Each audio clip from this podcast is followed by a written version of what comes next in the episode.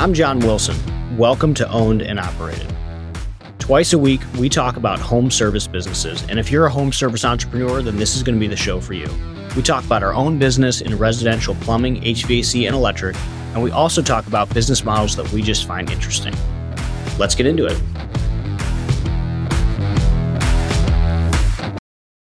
If you like what we talk about on our social media, on Twitter, on this podcast, then you should be signed up for our newsletter. Go to ownedandoperated.com where every Friday we break down our business, we break down insights, things we're learning, things we're working on, and it's good stuff. Check it out, ownedandoperated.com. Today on Owned and Operated, Jack and I talk comp structures. So we talk about it for every position in our business. We dive into managers, we dive into technicians, and we dive into philosophy for how to set your comp structure.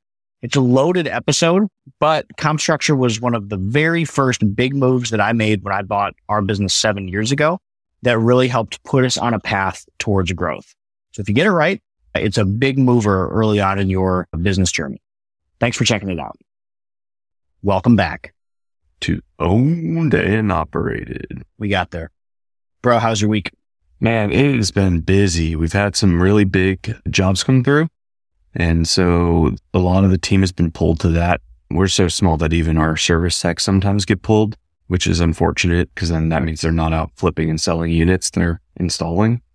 But overall, pretty good. The doom spiral. Yeah, we're trying to get away from that. And so our service managers hopped in. I've hopped in a little bit on that so that we can put them back out in the field to keep conversions going because you just can't yeah. run a business only doing installs. Yeah. Unless you're a large commercial new construction company, which we are not. Yeah. Oh. That's a tough problem. It's not too bad. Realistically, the big thing for us is we need two more techs. That's hands down. I was telling you offline, we went through like a 2024. This is our goal. And this is, we broke down like the org chart of what it would need to look like, what each truck would need to make, what the salesperson would need to make to create that vision and then the rest is just lead generation on my end. And you do the playbook, get the leads in, and then have the right people in the right places. It should convert. Yeah. I mean, it's all easy in theory. Yeah. I think, I don't know. I have a lot to say and a little bit to say. I think that's one of those being able to consistently just run service and hand off. And you're, again, I've said it before, you do HVAC so much better than I did when my HVAC was your size. Whereas like our flips were bad, our comfort advisor wasn't strong. And it's obviously not all the case now, but yeah, just like the continuing to keep people where they're meant to be is tough. You want everyone to wear lots of hats. It messes up one thing. It always is going to mess up one thing. You're either going to kill service and just run a ton of tune ups or whatever. That's actually an interesting point, And that's what we came to the same conclusion, right? So if you have people running what they're not supposed to be doing, what that ends up creating is it pulls out a link in the chain, right? It like even goes back to dispatcher, which is the weirdest thing. So it's right. Dispatcher needs to do their job with outbounding and getting the calls on the board so that there's enough jobs for the service techs.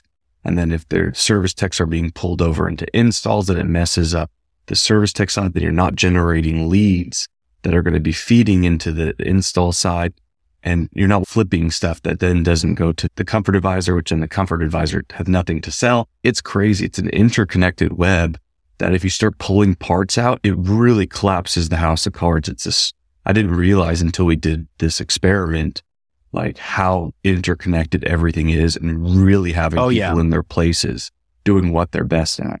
Yeah, it's real. Call center feeds dispatch, dispatch feeds service, service feeds sales, sales feeds install. Install sells membership, which feeds call center. And anytime you mess around with any of those, it's a problem because you're shooting yourself in the foot. And it's just what foot are you going to shoot yourself in? If you do less service, all you're doing is you're making today look good, but two weeks from now is going to suck. Exactly. So we don't have an install this week because last week we were doing all those installs. And so we don't have an install this week yet, and we need three installs a week. And we don't have one because we yeah. weren't outbounding because we didn't need to outbound to fill up schedules, which then our service techs didn't run because they were installing and then we didn't flip. And then now we don't have installs this week. So it really is crazy how interconnected everything is. Oh, and the timeline too. Cause it's like a reboot Because if you fall off the cycle, it's a week, it's two weeks to get back on and you already lost the opportunity because, you know, we talk about this a lot, but like customer has need. They call, they get next available appointment. Maybe that's today, maybe that's tomorrow, maybe that's two days from now. So there's already a two day gap before we even get out there. Then we get out there, we flip to the comfort advisor. Maybe comfort advisor goes out that day. Maybe they go out the next day. Three day gap from the need. Then we sell something. We have to order the equipment. Maybe it's installed the next day. Maybe it's a few days. Maybe it's something special. I don't know. So we're at a four day gap at a minimum, maybe a seven day gap if it's a weekend or something from when that customer had a need to when you got out there and actually drove the real revenue.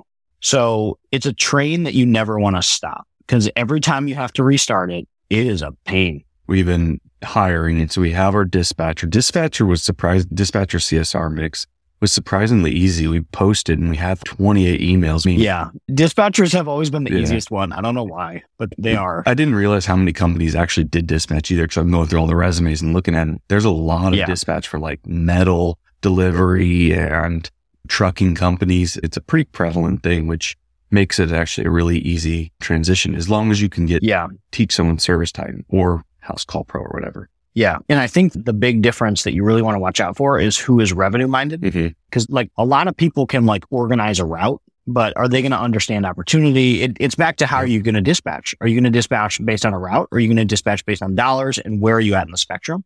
And like the person that you put that in there has to believe in the method of dispatching. So if they came from like a route based thing, that's their first inclination is to go back to route based. That's important, definitely. But we're choosing based on because this person, we don't have the ability at this business range route to hire an ISR, CSR, and a dispatcher. So they get that combined. So honestly, from the get go, living the dream. Yeah. She's got a big job. It's a serious position for this. And so what we do though, we prioritize the bubbly, friendly um, CSR side kind of the most because I think that you can teach route, figuring out routes. You really can't teach someone to like outbounding at least in my opinion. I don't think you can teach someone to like being an outgoing, personable person. You just, they either are or they aren't with a sales mentality, of selling memberships, selling IQ over the phone, whatever it may be, or finding that opportunity. We like bubbly. We like happy, bubbly, keep customers, upset customers, especially coming back happy. And then if you mess up a route here or there, we can work on that and say, Hey, you know, this is a big ticket item. Please put these ones first. Hey, this episode is sponsored by Service Scalers. So, Service Scalers is actually a brand that I've used personally with our companies for a little bit over a year now. Uh, they've helped us manage our digital advertising. Frankly, they did a lot better than our last agency. Leads went through the roof and cost per click went way down. Check out Service Scalers if you're a plumbing, HVAC, or electrical home service company. That's what they knock out of the park, and they did a great job for me. Speaking of dispatch, I know we're going off our, our original script on what we were going to talk about. Have you looked into Dispatch Pro on ServiceTitan? Yeah. You guys use Dispatch or Dispatch Pro? You yeah. like that? I'm gonna give you my thing first. So I have. You should define it for the listener. I, no, I'm, I'm too excited. Too much coffee, too late at night. So Dispatch Pro is ServiceTitan's new program that came out that utilizes AI and self learning and all this kind of technical speak, which I don't have experience in to supposedly dispatch and organize dispatch better than a person, or at least as well as a person, so that you don't have to have a dispatcher. The application will see that you have somebody somewhere in the system that needs to dispatch out or it's running late, and then it auto corrects and moves appointments around. I have anxiety and stress thinking about that. Not to mention the back end work of teaching the system, hey, this is my best guy for flips and this is my best service guy and this is my best maintenance guy and assigning all that. So this is me guessing right now that you assign that. So that's how it learns, maybe. Yeah. So we've been using it for two, three weeks because it has a four to six week onboard. So we began the process two months ago, but it goes through a learning phase. They say it's AI. I, I don't think it is. It's just machine learning. It's not overly complicated. It is this person on this job type has the highest close rate, highest ticket. It's what your dispatcher is already doing. It's just, this is like the robot doing it instead of a human doing it.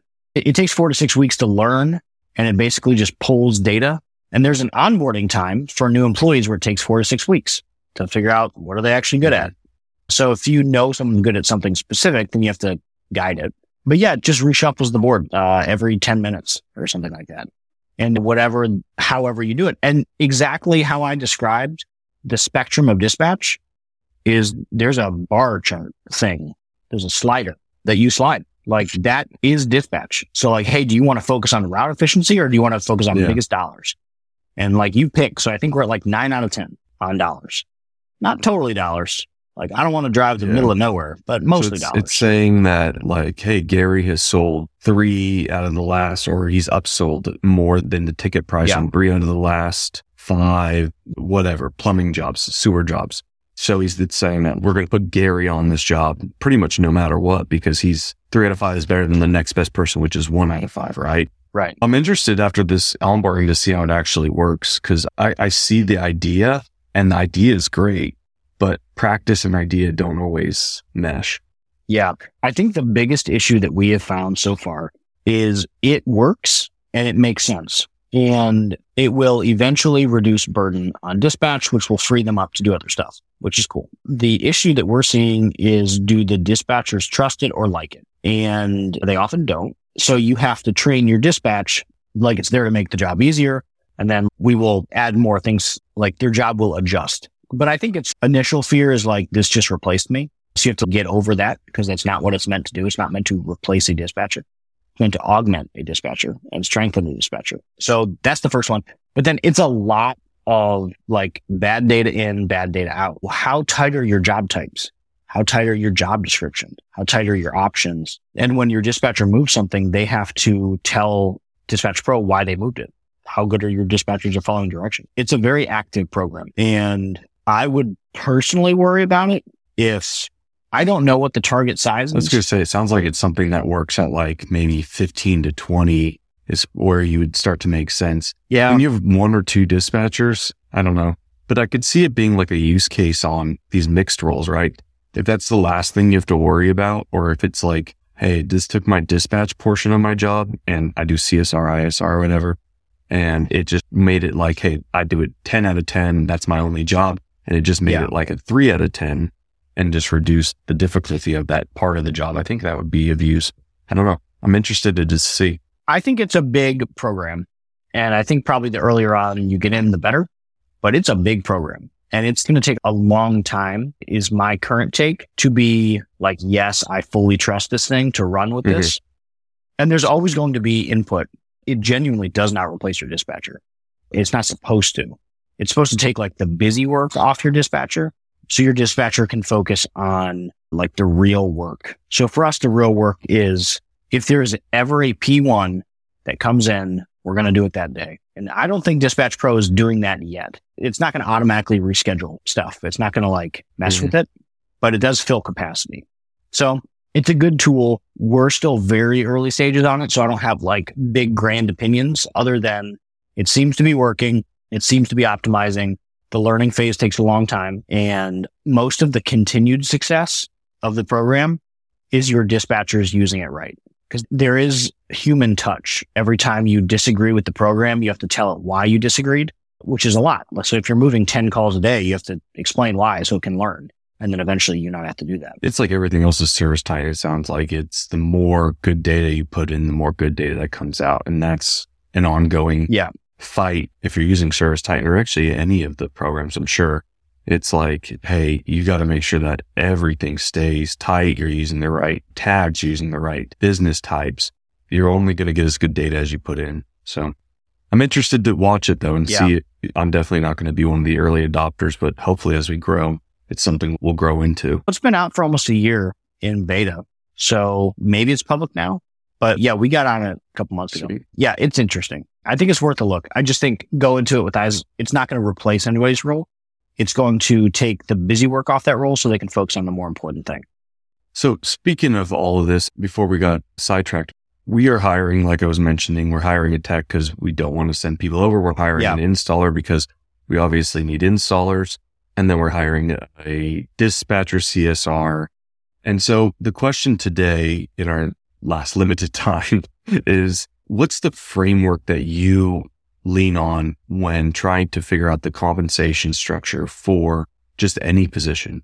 Yeah, I'm going to go with any position because I think people talk about it with techs a lot, but I think people miss the boat on just talking about it with techs. I think that in general, there should be a comp philosophy in your business. That's exactly what I'm talking about. Yeah. So what is the philosophy that we take to comp so that we'll talk about that and then we'll talk more strategically.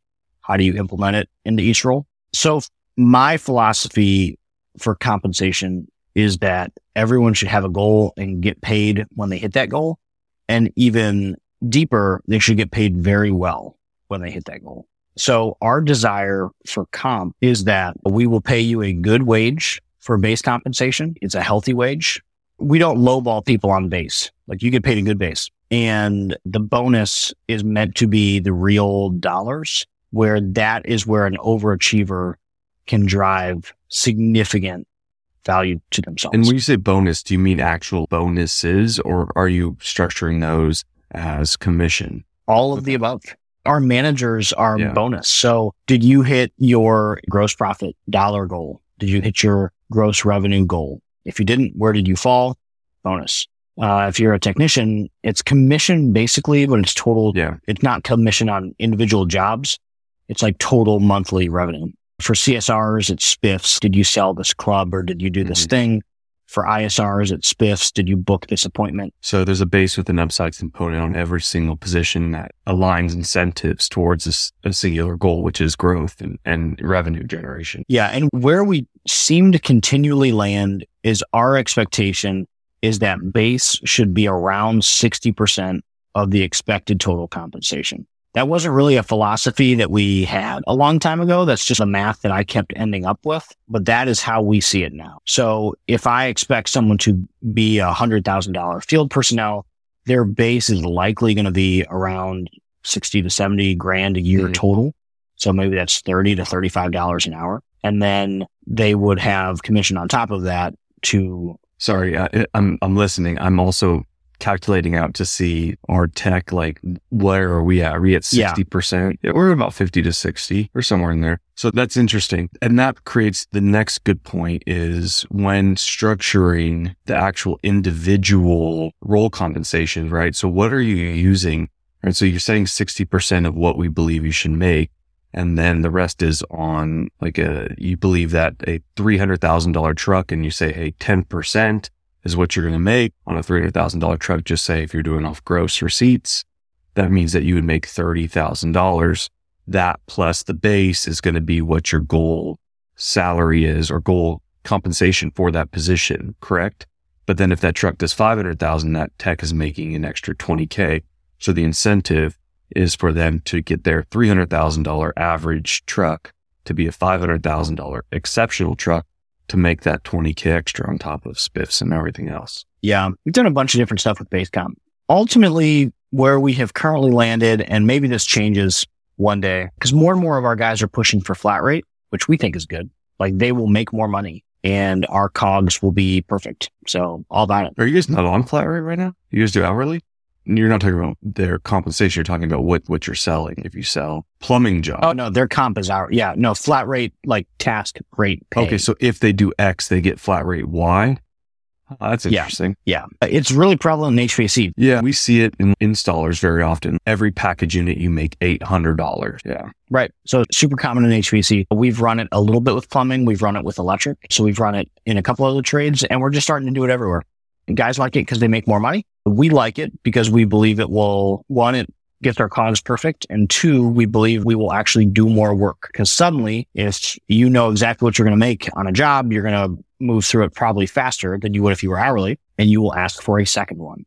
So that is the philosophy or you'll go home which is fine. Most of the guys that are starting to move to it are the guys that absolutely will ask for a second. They will be like, Hey, I want more. And we're like, here is more.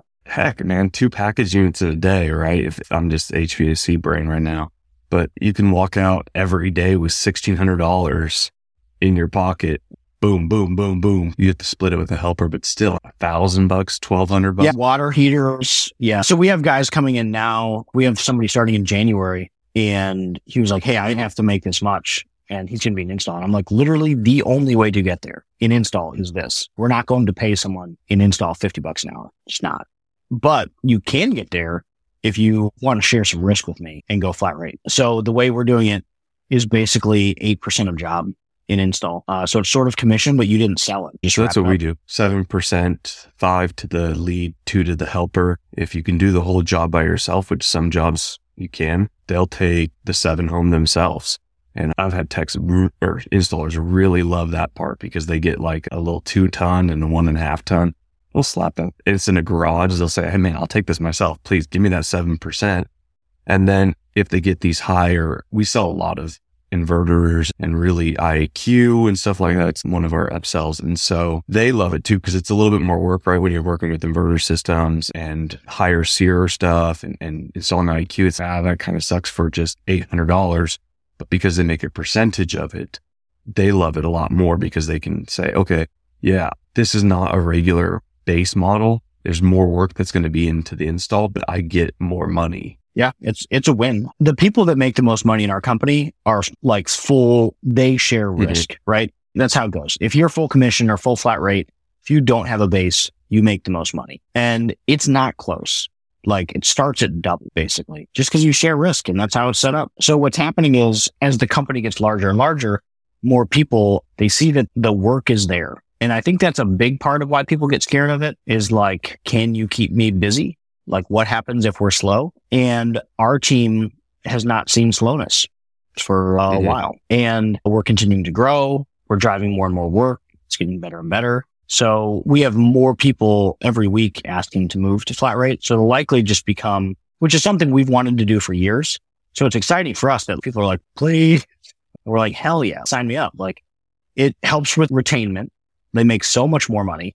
It's hard to compete if somebody was trying to like recruit them away from us. It's easier too on like them understanding side. I don't know how you, you pay your plumbers, but I know a very common way to pay plumbers is just a percentage of gross, right? They make 10, 15, 20% of gross. And it's really easy to say, okay, sit down. You make 20% of this. If your yeah. truck does half a million dollars a year, that's a hundred thousand dollars. So you need to do half a million. You know, you need to do 500,000 off this truck at the end of the year to hit your six figure goal. And there's no ifs, ands or buts about it. Like they can break that down into a daily amount, a weekly amount, a monthly amount. They know exactly how much they have to sell to make exactly what they want. Yeah. I think now the hardest thing with flat rate or commission, not as the salesperson, but like percentage as the installer is you have to put a lot of trust in the salesperson. And I think that's where you lose people, where you got to kind of go slow, but you have to trust that that salesperson is going to tee you up nicely because yeah. like they could bomb your day for very little if they sell it wrong. So I think that's the big risk. Yeah, if they sell it too low, it did take a full eight hours and you ended up earning 20 bucks an hour where like on hourly, you would have been 30 or 35. So yeah, I think there's definitely risk to it. You want to make sure your sales are tight. You want to make sure your guys are doing well, but it does cross like one of the biggest gaps we've had as the business has grown is like service just makes so much more money.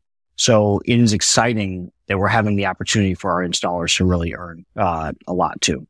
So what we've continued to find is like compensation does drive the bus. You get what you pay for. And if you pay performance based model, which I assume everybody is on, like it'd be crazy to me if I found out somebody wasn't. It's not like it's 2010 anymore. You'd be surprised, man. Some of these companies that I've looked at to acquire and stuff, zero performance incentive. And the big headache from that owner, which we were talking about buying his company, his biggest headache is man, these guys are milking the clock every, every day. They're milking the clock. I know they can get that done faster. And I just, I'm sitting there going, they have no incentive to do, go faster. There's zero incentive to align other than not get fired. So they're going to do the bare minimum not to get fired. Whereas if you take that and say, Hey, we're cutting your pay 10 bucks an hour, but you can make twenty, thirty thousand dollars more this year if you hustle. It's up to you. I think that's the way to go. Aligning incentives across the board with every single position backing it out and saying, Hey, what's this position supposed to make? 60% as a base or even go full if the position can go full flat rate. I like it. If I went back into the workforce and I had the opportunity, I'd hustle. Yeah. But just doesn't make sense not to. There's an upside. It also makes the, the conversation really easy. So we had this early on in our hiring processes, guys that would come and say, Hey, Jack, I want a raise and saying, well, let's look at how much you made on commission. And then you can walk them back through and say, Hey, you're underperforming on commission, which is why you're not hitting what you should be. If you're selling X, Y, and Z, if you're offering X, Y, and Z, Yeah. then you'll get there. You just aren't doing it. You're not doing the steps you need to be taking to make what you should be making. And people either really like that or they want to milk the clock or they want the easy way. And if, if someone wants to not drive revenue and they want to sit there, it's sit on a maintenance for four hours, you're not right for this company either. That's how we try to look at it. Mm-hmm. And maybe I'm disconnected, but it's gotten us some great techs and we have a decent team that we're pretty happy with. I think the philosophy I want to share is that this same idea can go to nearly every single position in your business. How do you drive comp for CSRs? How do you drive comp for ISRs, managers, even AR? Like how much did you collect? I think how you scorecard a position matters a lot and how quick can you scorecard? And I think that this is where people usually mess up comp is they come up with this very elaborate version of compensation that is really long to calculate. And especially with manager bonuses. I think that anything based off EBITDA is kind of stupid, honestly, unless you can measure EBITDA weekly, which most people can't. I can't. So people need to know in 10 seconds if they're winning. That is it. Did I win the day or did I lose the day? Did I win the week or did I lose the week? Like, what are we doing?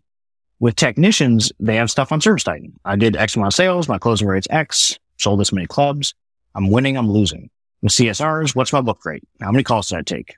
Am I winning or losing? With managers, they get a weekly scorecard so they know if they won the week. Here's your revenue. Here's your gross profit dollars. So we measure gross profit dollars weekly because I didn't even feel like I could do a good bonus program for my managers because our scorecarding wasn't tight enough. And that's a relatively new thing for us. How tight is your scorecarding and what are you measuring? And is it simple? I think that's the other big philosophy here is how do you make it as simple as possible? Nobody wants to play games with comp and they need to know quickly if they're on track or off track. Once again, driving ambition and driving motivation. If you have to sit down and calculate out something an hour every week, you're just not going to do it. It's a scoreboard. Yeah. You've got, you have A players. They're playing a game. Like compensation is just a game and you set up some rules. Here's how you're going to play this game. You're going to run four calls a day, five calls a day. You're going to get this type of opportunities. You're going to use this thing in order to put points up on the board. And this is how you win. And this is what you get when you win. I like it. And so the real question, right? So now this was, this is great, right? We are HVAC plumbing. Boom. We can do this for both industries. Is this possible in septic for a driver? Yeah, we don't currently, but it is possible. I think it looks like the flat rate pickup. So they get paid 50 bucks a load to run the septic. So I think that is how you do it. I heard of a dumpster company that did flat rate. I think I brought it up here on the show. Yeah. I, I think that's the magic is I think you flat rate that. We tried commission with it and it just, maybe with the person, it just didn't seem to drive the same results. Mhm. I mean, the faster you can do it, the faster you can get to your next call, the faster you can make another 50. I, I think it's there. Like I said, if I were to be in any industry, I think that there's a version of this that needs to be implemented to help drive revenue and you could scorecard anything based on that and give them a portion of it. Yeah, I think so. I remember talking to a friend of mine's younger brother. He had graduated high school a year or two before. He got a job working on trailers and he was flat Mhm. rate and he was like 18, 19 years old. And he was like, I don't think I could ever do anything not flat rate. I, I'm saying that because from your and my perspective, we own these businesses. So the idea of working without an upside is what? But this was a 19 year old kid and this was like his second job. And he's like, I can only do a job with an upside. So I think as you're thinking about recruitment, simple is obviously hourly, but you get what you pay for and you get the type of person that doesn't care about the upside, which might not be the person that you want. Yeah. Once again, I have trouble imagining running a business without that portion in it. Our business, like I can point fairly clearly on our path to growth. Like when it first started at 1 million of sales, one of the most impactful things that we did was add a bonus structure to our techs. That was it. Because what it started doing immediately was other people cared about revenue besides me and other people worried about the growth of the business You know, me. another only downside too that I found with this is recruitment is a little bit harder because explaining to somebody, Hey, you're only making $25 an hour. They're going, what? I used to make $35 an hour. Whatever that they're used to hourly. It's a very hard transition mentally Yeah. for them to wrap their head around it. And usually my, once again, my overly caffeinated Excel spreadsheets I crank out and show them doesn't move the, the needle for them.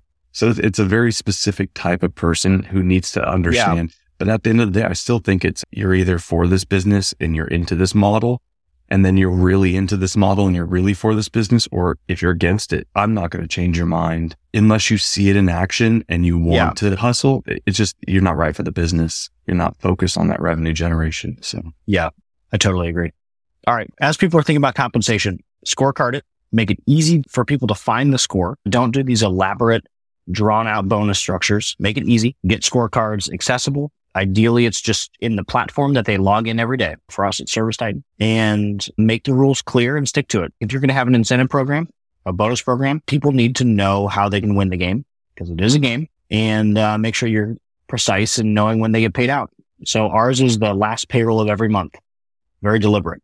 Sweet. I love it. Thanks for tuning again for owned and operated twice a week. We're dropping knowledge.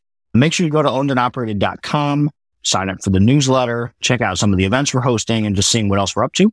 We appreciate the listen. Thanks for tuning in to Owned and Operated, the podcast for home service entrepreneurs. If you enjoyed today's episode, please hit the like button and subscribe to the podcast. If you have any questions or topics you'd like us to cover, feel free to reach out. You can find me on Twitter at, at Wilson Companies. I'll see you next time.